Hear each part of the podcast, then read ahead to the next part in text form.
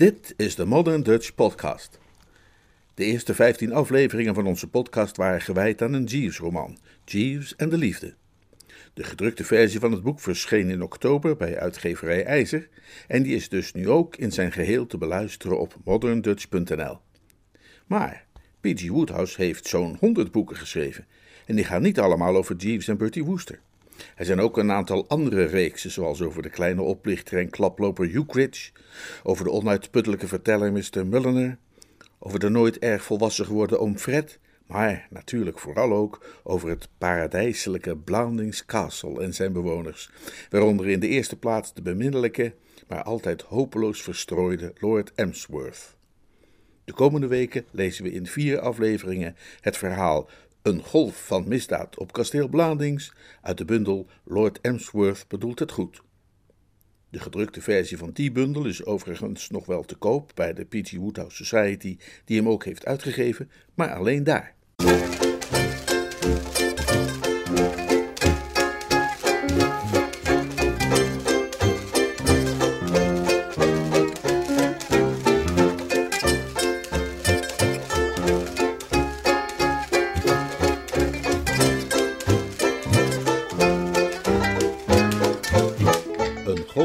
Misdaad op kasteel Blandings. Een verhaal van P.G. Woodhouse uit de bundel Lord Emsworth bedoelt het goed. Vertaald en voorgelezen door Leonard Beuken.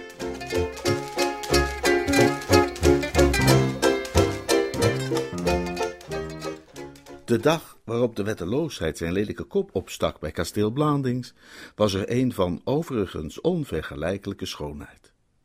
De zon wierp zijn stralen neer vanuit een hemel blauw als korenbloemen, en men zou werkelijk niets liever willen dan op ontspannen wijze tot in alle details de oeroude gekanteelde muren beschrijven, de fluwelen groene gazons, het glooiend parklandschap, het majestueus geboomte, de nobele bijen en de welopgevoede vogels waarop die stralen geworpen werden.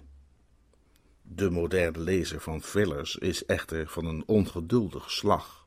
Hij ergert zich aan rapsodische beschrijvingen van het landschap en grijpt de zaak liever meteen bij de kladden. Wanneer, vraagt hij, begon het gelazer? En om wie ging het precies? Kwam er bloed bij te pas en zo ja, hoeveel? En, het allerbelangrijkste, waar was iedereen en wat deed iedereen op het betreffende ogenblik? De kroniekschrijver die zijn publiek wenst te boeien, dient al deze informatie zo prompt mogelijk te verstrekken. Welnu, de misdaadgolf die een van Shropshire's statigste huizen tot op de fundamenten zou doen schudden, brak uit zowat halverwege een prachtige zomermiddag, en de betrokken personen waren als volgt geoccupeerd. Clarence, de negende graaf van Emsworth, eigenaar en soeverein van het kasteel, bevond zich in het tuinschuurtje, in overleg verwikkeld met Angus McAllister, zijn oppertuinman, over het thema Latirus. Zijn zuster, Lady Constance, wandelde over het terras met een even bebrild als verwaand jongmens genaamd Rupert Baxter, die op zeker punt in het verleden Lord Emsworth privésecretaris was geweest. Aan de achterzijde van het huis had Beach, de butler, zich in een lichtstoel genesteld. Hij rookte een sigaar en las hoofdstuk 16 van De man die zijn teen miste. George, Lord Emsworth's kleinzoon, sloop door de bosjes met de windbuks die hem schier immer begeleidden. Jane, Lord Emsworth's nichtje, bevond zich in het zomerhuisje bij het meer. En de zon bleef onverstoorbaar zijn stralen werpen over, als gezegd, de gazons, de kantelen, de bomen, de bijen, vogels uit de beste stand en het glooiend parklandschap. Op zeker moment nu verliet Lord Emsworth het tuinschuurtje en wandelde in de richting van het huis. Hij voelde zich gelukkiger dan ooit. De hele dag al had hij in een stemming verkeerd van tevredenheid en zielerust. En Angus McAllister had bij hoge uitzondering eens niets gedaan om die stemming te bederven. Maar al te vaak, wanneer men die menselijke muilezel iets aan het verstand probeerde te brengen, beperkte deze zijn commentaar tot een kort mf, vergezeld van een Schotse blik, eventueel aangevuld met en nog een Schotse blik. Vervolgens frunnikte hij dan aan zijn baard en keek verder Schots zonder te spreken. Dit alles was zakkers irritant voor de gevoelige werkgever. Maar deze middag had zijn gedrag in een schriftelijke cursus voor ja-knikkers niet misstaan en Lord Emsworth had ook eindelijk eens niet het onrustige gevoel gekregen dat hem bij deze gelegenheden stevast kwelde, dat op het ogenblik dat hij zich omdraaide zijn zorgvuldige en weloverwogen politiek eenvoudig aan de kant geschoven zou worden ten gunste van een Latirus-programma waarin niets van zijn oorspronkelijke intenties zou zijn terug te vinden. Hij neuriede lustig terwijl hij het terras naderde. Hij had de rest van de dag zorgvuldig gepland. Uh, nog een uurtje, totdat het buiten wat zou zijn afgekoeld, zou hij in zijn bibliotheek rustig een varkensboek gaan lezen, om daarna eens hier en daar aan een roos te gaan ruiken en misschien wat slakken te vangen. Eh, deze kalme genoegens waren alles waar zijn eenvoudige ziel naar snakte. Hij verlangde niets meer, niets dan een rustig leven, met niemand om hem lastig te vallen. Sinds Baxter vertrokken was, overwoog hij monter, viel hem ook nooit iemand meer lastig. Er was, herinnerde hij zich vagelijk, een week of zo geleden iets vervelends geweest, iets met een man waar zijn nichtje Jane mee had willen trouwen en waar zijn zuster Constance het niet mee eens was geweest, maar dat was kennelijk allemaal overgewaaid. En zelfs toen die kwestie een hoogtepunt had bereikt, ja, zelfs op momenten dat de lucht vervuld was geweest met het gekrijs van vrouwenstemmen en Connie hem voortdurend aan zijn vestje had getrokken en geroepen: Maar luister dan toch, Clarence! was hij altijd nog in staat geweest te bedenken dat, hoe onaangenaam de situatie ook was, achter de wolken de zon onverminderd scheen. Hij had opgehouden de werkgever te zijn van Rupert Baxter. Er bestaat een genus van zakenlieden met sterke kaken en hardstenen gelaatstrekken dat Lord Emsworth houding ten opzichte van Rupert Baxter onbegrijpelijk zou vinden. Voor deze titanen is een privésecretaris niet meer dan een hey zeg en een jij daar, een, een marionet, een pion die men heen en weer kan schuiven, precies zoals men wil. Het probleem met Lord Emsworth was steeds geweest dat hij en niet zijn secretaris de marionet bleek. Hun onderlinge verhouding was altijd die geweest van de zachtaardige monarch en de ambitieuze vlerk die het dictatorschap heeft geusurpeerd. Jarenlang, tot hij tenslotte godzijdank zijn ontslag had ingediend om bij een Amerikaan genaamd Jevons in dienst te treden, had Baxter Lord Emsworth lastiggevallen, de baas gespeeld, opgejaagd en voortdurend achterna gezeten met dingen die moesten gebeuren en, en worden onthouden en ondertekend. Nooit een ogenblikje rust en vrede had hij hem gelaten. Ja, het was werkelijk een hemelse verademing te bedenken dat Baxter voorgoed was vertrokken. Zijn vertrek had dit aardsparadijs verlost van de enige slang die het bevolkte. Nog immer lustig neuriënd betrad Lord Emsworth het terras. Het volgende ogenblik bestierf hem de melodie evenwel op de lippen en deinsde hij achterover op de hielen alsof hem een vuistslag in het gelaat was toegediend. Uh, lieve hemel, riep hij uit, tot in zijn diepste kern geschokt. Zijn pince-nez was, zoals telkens wanneer Lord Emsworth emotioneel bewogen raakte, van zijn ankerplaats losgeslagen. Hij grabbelde naar het ding tot hij het terugvond en zette het weer op zijn neus in de twijfelachtige hoop dat het gruwelijke beeld dat hij had waargenomen een optische illusie geweest zou blijken te zijn. Maar nee. Hoe hij ook met zijn ogen knipperde, hij kon het feit niet wegknipperen dat de man die daar met zijn zuster Constance stond te praten, Rupert Baxter was, in eigen persoon. Hij staarde hem aan met een ontsteltenis die wel haast overdreven geweest zou zijn, waren de ander uit het graf herrezen. Lady Constance schonk hem een stralende glimlach, zoals vrouwen zo vaak doen wanneer ze op het punt staan hun naasten en geliefden de dood aan te doen. Kijk eens hier, hier is meneer Baxter, Clarence. ah, zei Lord Emsworth. Hij maakte een reis door Engeland op zijn motorfiets. En toen hij vandaag hier in de buurt was, kwam hij ons natuurlijk even opzoeken. Ah, zei Lord Emsworth.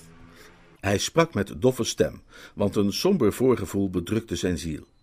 Kon u, kon u wel zo luchthartig zeggen dat Baxter een reis door Engeland aan het maken was en zo de suggestie wekken dat de man elk ogenblik weer op zijn motorfiets kon springen om voort te snellen naar onbekende verten? Maar hij kende zijn zuster. Ze konkelde. Ze smeden samen. Ze conspireerden. Ze was altijd al verwoed pro-Baxter geweest en was vast van plan de hellevorst van Blandings terug te brengen op zijn troon. Lord Emsworth was bereid daar zijn laatste stuiver onder te verwedden. En daarom zei hij: ah. Die ene lettergreep, gezien in conjunctie met haar broeders neervallende kaak en de uitdrukking van dodelijke vrees die opglom achter zijn pince-nez, deed Lady Constance de lippen op elkander persen. Er verscheen een correctieve blik in haar welgeschapen ogen. Ze deed denken aan een dompteuze die op het punt staat een van haar leeuwen een proeve te geven van haar overwicht. Clarence, sprak ze scherp en wendde zich tot haar gast. Wilt u mij een ogenblik verontschuldigen, meneer Baxter? Ik heb heel even iets te bespreken met Lord Emsworth. Ze nam de bleek weggetrokken edelman terzijde om hem te tuchtigen. Eigenwijs varken dat je bent? Hè? zei Lord Emsworth. Zijn gedachten waren als gewoonlijk alweer op dwaalwegen geraakt, maar dit toverwoord riep ze terug. Uh, uh, varken? Uh, wat varken? hoe varken? Ik zei dat je je weer opstelde als een eigenwijs varken. Je zou op zijn minst aan meneer Baxter hebben kunnen vragen hoe het met hem is. Ik kan, ik kan heus wel zien hoe het met hem is, hoor. Wat doet hij hier? Ik heb je gezegd wat hij hier doet. Ja, maar hoe kan het dat, dat hij door, door Engeland reist op, op motorfietsen, terwijl hij volgens mij in dienst was van, van een Amerikaan met, met, met, met de een of andere achternaam? Hij is weg bij Mr. Javens. Wat? Ja. De heer Javens is teruggekeerd naar Amerika en meneer Baxter wilde niet uit Engeland weg. Lord Emsworth huiverde. Deze Javens was zijn plechtanker geweest. Hij had de joviale Chicagoaan nooit persoonlijk ontmoet, maar altijd met dankbaarheid en respect aan hem gedacht, zoals aan een belangwekkend arts die erin is geslaagd een levensbedreigend virus te isoleren en onschadelijk te maken. Dus, dus, jij, jij bedoelt dat die kerel geen werk heeft? riep hij ontzet uit. Ja, en dat had op geen gelukkiger moment kunnen gebeuren, want er moet echt iets gedaan worden aan George. Uh, George? Wie is George? Je hebt een kleinzoon die zo heet, legde Lady Constance uit, op die mierzoete toon van onderkoeld geduld die zij zich zo vaak genoodzaakt zag te hanteren in de conversatie met haar broeder. Je stamhouder Bosham heeft, zoals u je misschien herinnert, twee zoons, James en George. George, de jongste, brengt zijn zomervakantie hier door. Je hebt hem misschien wel hier of daar gezien. Jongetje van twaalf met rood haar en sproeten. Oh, George, ja. Nee, je bedoelt George. Ja, nee, eh, George, die, uh, die, die, die, ken ik wel. Dat is mijn, uh, mijn kleinzoon. Wat is er met hem? Hij gaat alle perken te buiten. Gisteren heeft hij alweer een ruitstuk geschoten met die windbuks van hem. Hij, hij heeft de hand nodig van een, een moeder, het was Lord Emsworth allemaal erg wazig, maar hij had het idee dat dit toch misschien de opmerking was die van hem verwacht werd. Hij heeft de hand nodig van een huisleraar. En ik ben erg blij je te kunnen zeggen dat meneer Baxter zich bereid heeft getoond die betrekking te aanvaarden. Wat? Ja, de zaak is rond. Zijn bagage staat in het wapen van Emsworth en ik stuur iemand om die op te halen.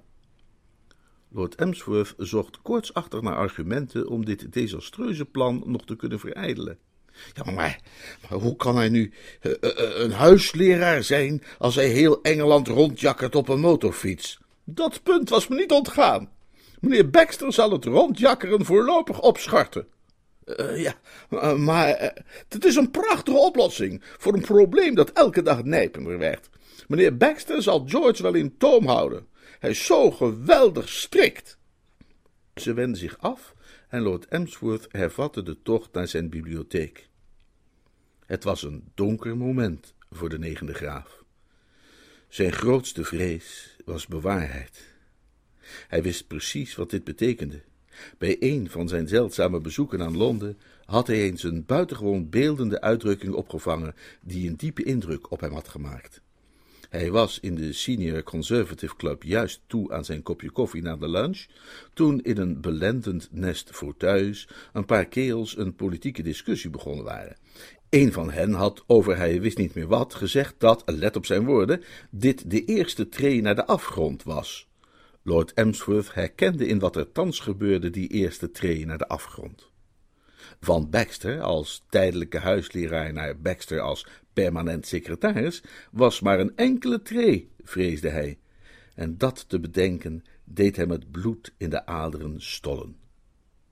Een bijziend man, wiens pince nee in het ongereden is geraakt op het eigenste moment dat zijn hart werd aangevreten door de vogels van het kwaad, let zelden zorgvuldig op waar hij zijn voeten zet. Iedereen die Lord Emsworth blindelings dwars over het terras had zien kachelen, had kunnen voorspellen dat hij vroeger of later ergens tegenop zou botsen. Men had er alleen nog over kunnen speculeren waar hij tegenop zou botsen. Dat was dan een kleine jongen met pinkkleurig haar en sproeten, die onverwacht uit het struweel tevoorschijn schoot met een windbuks in zijn handen. Zo hé, zei het jongetje. Sorry, grootvader.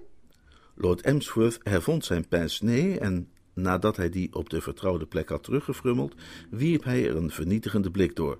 George, waarom kijk jij potverdosie niet uit waar je loopt? Sorry, grootvader. Je had me wel ernstig kunnen verwonden. Sorry, grootvader. Kijk volgende keer wat beter uit, wil je? Oké, ouwe man. En noem me geen ouwe man. Afgesproken, grootvader. Maar, uh, zei George, het onderwerp als gesloten beschouwend. Uh, wie is die vogel waar tante Connie mee staat te praten? Hij wees met zijn vinger, een ordinair gebruik waar een goede huisleraar spoedig genoeg een eind aan zou maken. En Lord Emsworth, in de aangeduide richting kijkend, voelde in schok door zijn leden gaan, toen zijn blik zodoende eens te meer te rusten kwam op Rupert Baxter. De secretaris, uh, reeds had Lord Emsworth in gedachten het voorvoegsel X geschrapt, staarde uit over het glooiend parklandschap en hij deed dat naar Lord Emsworth stellige indruk met een bezittersblik. Rupert Baxter blikkerde met zijn brillenglazen over de landerijen van kasteel Blandings, zo leek het althans Lord Emsworth, met de zelfgenoegzame houding van een meedogenloze heerser uit een ver verleden die een nieuw veroverd gebied in ogenschouw neemt. Dat is meneer Baxter, antwoordde hij. Ziet eruit als nogal een kwal, merkte George kritisch op. De uitdrukking was nieuw voor Lord Emsworth, maar hij herkende die meteen als een ideale omschrijving van Rupert Baxter. Zijn hart klopte opeens wat sneller voor het kereltje, en hij bespeurde zelfs even de neiging hem een zakcentje toe te stoppen. vind, vind, vind je dat echt, hè? vroeg hij op liefhebbende toon. Wat doet hij hier? Lord Emsworth voelde een scheut van medelijden. Het leek wel erg grof om zomaar opeens alle zonlicht weg te nemen uit het leven van deze bewonderenswaardige knaap. Toch moest iemand het hem vertellen. hij, uh, hij wordt jouw huisleraar. Huisleraar? Als een kreet van doodsnood wrong het woord zich los uit de diepten van zijn jonge ziel. Zijn stem werd vervormd door emotie. Leraar! schreeuwde hij. Huisleraar! Leraar! Midden in de zomervakantie? Waarom zou ik opeens een leraar moeten hebben zomaar in de zomervakantie? Dat is toch niet normaal, hè? Zomaar midden in de zomervakantie. Waar heb ik dat dan, dan een leraar voor nodig, zeg? Zomaar midden in de zo... Hij had nog eindeloos zo door kunnen gaan, want hij bezat een uitgesproken mening over dit onderwerp, maar op dat moment onderbrak de stem van Lady Constance, muzikaal doch gebiedend, zijn woordenvloed. George! Zo hé, zomaar midden in de... Kom eens hier, George. Ik wil je even voorstellen aan meneer Baxter. Zo hé! zei de getroffen knaap nog een keer en somber fronsend slofte hij naar de overkant van het terras. Lord Emsworth sloeg opnieuw de richting in van zijn bibliotheek, zijn hart vervuld van tedere compassie met de jongeling, die zich door zijn treffende typering van het verschijnsel Rupert Baxter zozeer een verwante ziel had getoond. Hij wist precies hoe George zich nu moest voelen. Het was niet altijd gemakkelijk Lord Emsworth iets aan het verstand te brengen, maar de klacht van zijn kleinzoon had hij feilloos en tot in de kern begrepen. George, die zomaar midden in de zomervakantie een huisleraar kreeg toegewezen, had daar absoluut geen behoefte aan. Met een zucht bereikte Lord Emsworth zijn bibliotheek en greep naar zijn boek. Er waren niet veel boeken die Lord Emsworth zinnen zouden hebben kunnen verzet op een dergelijk moment, maar dit boek slaagde daarin. Het was Wiffles over de verzorging van varkens. En eenmaal ondergedompeld in die materie, vergat hij al het andere. De passage die hij las, was dat nobele hoofdstuk over draf en slobber van zemelmeel. Het deed hem zozeer in een andere wereld vertoeven dat hij, toen de deur na een minuut of twintig plotseling openging, het was alsof er een bom ontplofte onder zijn neus. Hij liet Wiffle uit zijn handen vallen en hijgde naar adem. Vervolgens echter zag hij kans, hoewel zijn pince naar trouwe gewoonte was afgevallen, door middel van subtiel instinctieve waarneming vast te stellen dat de indringer zijn zuster Constance was. Zijn lippen wilden juist een opmerking vormen die begon met de woorden: Goeie genade, Connie! Toen zij hem hardvochtig onderbrak. Clarence! zei ze. En het was duidelijk dat haar zenuwstelsel precies als dat van Lord Emsworth ernstig was aangetast. Er is iets verschrikkelijks gebeurd! Hè? Die man is hier. Uh, wat voor man? Die man van Jane. Die man waar ik het over gehad heb. O, o, over wat voor man heb jij het gehad? Lady Constance ging zitten. Ze zou er de voorkeur aan hebben gegeven een slaapverwekkende uitleg te vermijden, maar langdurige omgang met haar broeder had haar geleerd dat zijn geheugen er nu eenmaal een was, dat regelmatig ververst diende te worden. Ze begon dus aan een explicatie op de lusteloze toon van de onderwijzeres die weet een leerling voor zich te hebben waaraan haar energie niet optimaal is besteed. Die man waar ik het over heb gehad, en zeker niet minder dan honderd keer, is iemand die Jane ontmoet heeft toen ze in afgelopen voorjaar logeerde bij haar vrienden de Leys in Devonshire. Ze hebben een beetje met elkaar geflirt, maar zij heeft dat natuurlijk weer uitvergroot tot een geweldige romance. Ze bleef maar volhouden dat ze verloofd waren, en hij heeft geen cent. En geen vooruitzichten ook. En naar ik uit Jane's woorden opmaak, zelfs geen baan. Lord Emsworth onderbrak zijn zuster op dat punt ten einde een toelichting te vragen. Eh, uh, wie, uh, informeerde hij beleefd, is Jane? Lady Constance huiverde even. Oh, Clarence, je nichtje Jane. Oh, mijn nichtje Jane. Zeker, ja, nee, natuurlijk. Mijn, mijn, mijn, mijn nichtje Jane. Ja, tuurlijk, nee, vanzelf, ja. Mijn, uh, Clarence, alsjeblieft. In hemelsnaam. Hou op met dat gebazel en luister naar me. En wees nu eens voor één keer in je leven een beetje strikt. Een beetje wat? Strikt. Zeg haar waar het op staat. Waar wat op staat? Die kwestie met Jane. Ik had gehoopt dat ze die onnozele verliefdheid al lang te boven was. Ze leek volkomen gelukkig en tevreden al die tijd, maar nee, kennelijk zijn die twee elkaar blijven schrijven en nu is die man hier. Hier? Ja! Waar? vroeg Lord Emsworth en keek belangstellend de kamer rond. Hij is gisteravond aangekomen en logeert in het dorp. Ben er volkomen toevallig achter gekomen. Ik vroeg aan George of hij Jane misschien had gezien, want ik wilde haar uh, aan meneer Baxter voorstellen. En hij zei dat hij haar in de richting van de vijver had zien gaan. Ik liep daarheen en trof haar in de armen van een jonge man in een tweetjasje en een flanellen broek. Ze stonden elkaar te zoenen in het zomerhuisje. Lord Emsworth klikte met zijn tong. Die uh, hadden beter in het zonnetje kunnen blijven, zei hij afkeurend. Lady Constance hief in een snelle beweging haar voet op, maar in plaats van haar broer ermee tegen de schenen te schoppen, stampte ze slechts enkele malen op het tapijt. Het bloed verloochent zich niet. Jane was zo koppig als wat. Volgens mij is ze niet goed snik. Ze bleef volhouden dat ze met die man wil trouwen. En zoals ik al zei, niet alleen heeft hij geen cent, maar hij is kennelijk ook nog zonder werk. Uh, wat voor werk uh, deed hij dan? Ik begrijp dat hij rentmeester is geweest op een landgoed in Devonshire. Ah, ja, ja, nee, nu, nu herinner ik het me weer, zei Lord Emsworth. Het komt opeens allemaal terug. Dat, dat, dat moet die man zijn waar Jane me gisteren over heeft eh, gesproken. Tuurlijk, tuurlijk, ja. Ze, vroeg me om hem Simmons betrekking te geven. Simmons gaat volgende maand met pensioen. Prima kerel zei Lord Emsworth met warme stem, is hier jaren, jaren geweest, hè, Simmons. Ik zal hem missen, potjan Toshi, zeg. Het zal hier nooit meer zijn als vroeger, zonder de oude Simmons. Maar goed, zei hij, opklarend, want hij was iemand die er altijd het beste van wist te maken. Ik uh, twijfelde niet aan of die nieuwe kerel zal het ook prima doen. Jane heeft het bijzonder hoog met hem op. Lady Constance was langzaam opgestaan uit haar stoel, haar gezicht vertrokken van afschuw en ongeloof. Clarence, jij gaat mij toch niet vertellen dat jij Simmons baan hebt beloofd aan die man? Uh, wat? Uh, ja, uh, zeker. Waarom niet? Waarom niet? Besef je wel dat hij zodra hij die betrekking eenmaal heeft, natuurlijk met Jane zal trouwen?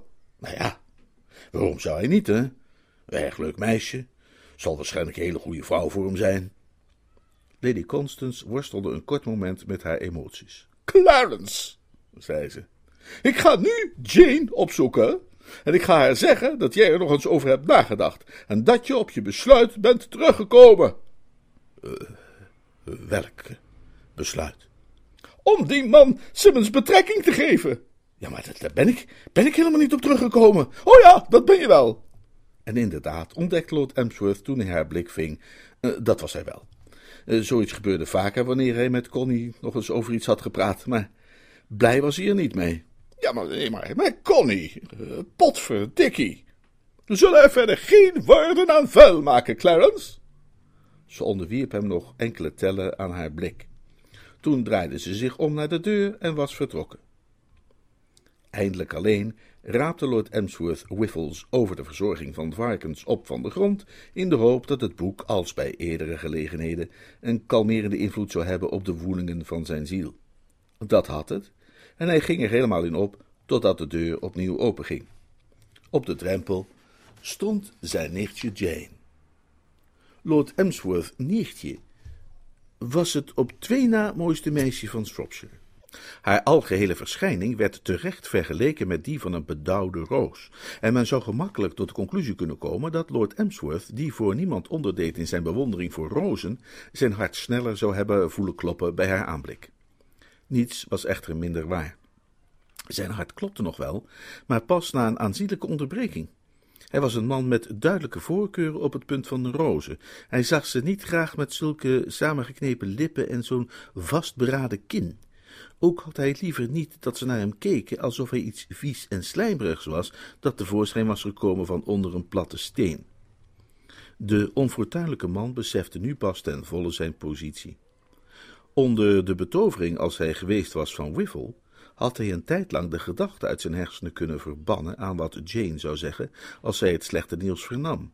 Nu zij echter met langzame pas de kamer binnendrong op de sinistere en tendentieuze wijze die zo typerend was voor veel van zijn vrouwelijke familieleden, realiseerde hij zich plotseling maar al te goed wat hem boven het hoofd hing en zijn ziel kromp ineen als een rijkelijk met zout bestrooide tuinslak.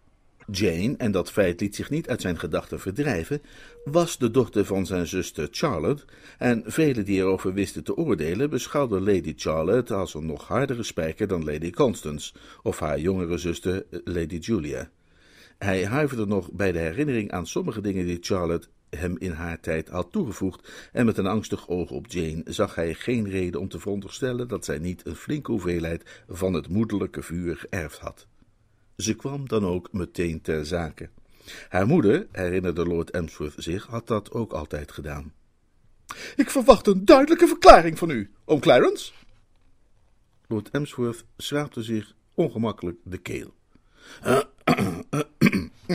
een, uh, een verklaring, uh, mijn kind? Een verklaring, zei ik, ja. Oh, een verklaring, ja. uh, waarover? U weet maar al te goed waarover. Dat rentmeestersbaantje. Tante Constance zegt dat u van gedachten veranderd bent. Is dat waar?